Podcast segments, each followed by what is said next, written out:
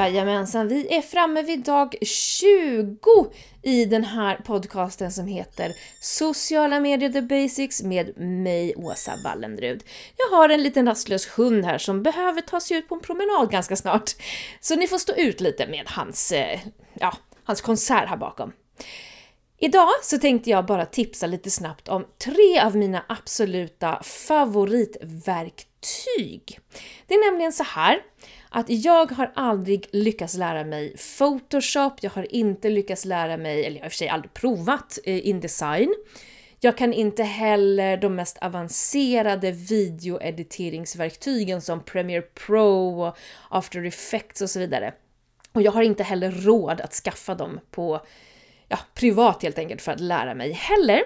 Så jag är så otroligt lycklig för att det finns andra verktyg där ute som funkar för sådana imbeciller som mig själv.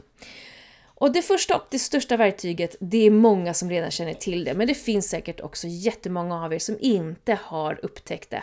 Och det är ju då Canva. C-A-N-V-A. Naturligtvis så finns det länkar i beskrivningen till de här eh, verktygen som jag pratar om. Vad är då Canva? Ja, men det är ju en hubb för precis allt. Du kan göra allt här inne. Och det som då är det absolut bästa, det är att folk har gjort en massa, massa mallar som du kan välja mellan. Sen kan du gå in och liksom editera varenda detalj i den här mallen, men du kanske har då en bra grund för något som ser bra ut.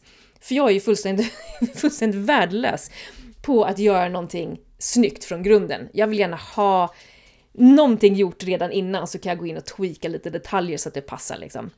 Men här finns det då mallar för precis allting. Du kan göra olika Facebook-inlägg, omslagsbilder för sociala medier, reklamblad, blad, logotyper, eh, banners av olika slag, eh, nyhetsbrev, eh, du kan göra kort, presentationer, olika dokument, affischer, CV, Instagram stories är jättehärligt att göra här inne för de blir så, så snygga. Det finns video och foto, alltså bildbanker. Så att du har massor med content som du kan använda dig av. Och det spelar absolut ingen roll hur dålig du är. Du kan typ inte misslyckas med det här. Och eh, det finns en gratisversion där du kan göra väldigt mycket. Men ska du jobba med det här verktyget med ett företag så behöver du ha liksom den köpta varianten. Därför att då kan du ladda upp typsnitt och färgkoder och en mängd annat och skapa liksom en varumärkesmall där allt det här finns. Så att det är väldigt lätt för dig att applicera det på vilken mall du än väljer.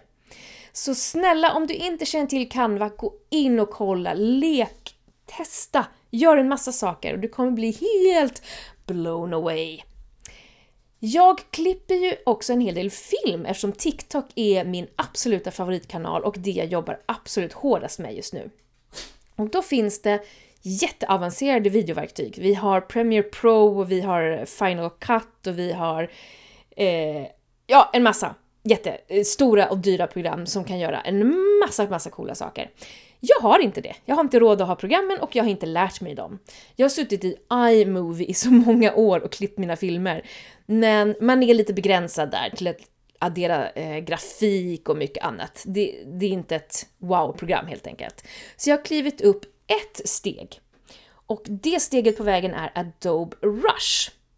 Det är fortfarande ganska basic, men det är väldigt enkelt. Du kan klippa dina filmer i olika format, men du har också väldigt mycket mallar att lägga på för att göra ja, med lite text i bild och animationer och så vidare. Mycket mer kompetent än iMovie, men inte så komplicerat som de här jättestora och inte alls lika dyrt. Så Adobe Rush kan du använda på datorn och du kan också använda det i mobilen för att göra snabba klipp helt enkelt. Om du inte vill använda Adobe Rush men du fortfarande har din mobil och vill klippa till lite filmer så skulle jag tipsa om InShot. Det är en superkompetent app där du klipper, du kan lägga på grafik och göra massa saker som passar sig alldeles utmärkt för sociala medier. Så det är de tre, för mig, viktigaste verktygen när det kommer till att skapa content. Så länkarna finns i beskrivningen, gå in och kolla läget på de här och tipsa gärna om era favoritverktyg, för det vill jag jättegärna höra. Det var allt för idag, puss och kram på er hörni!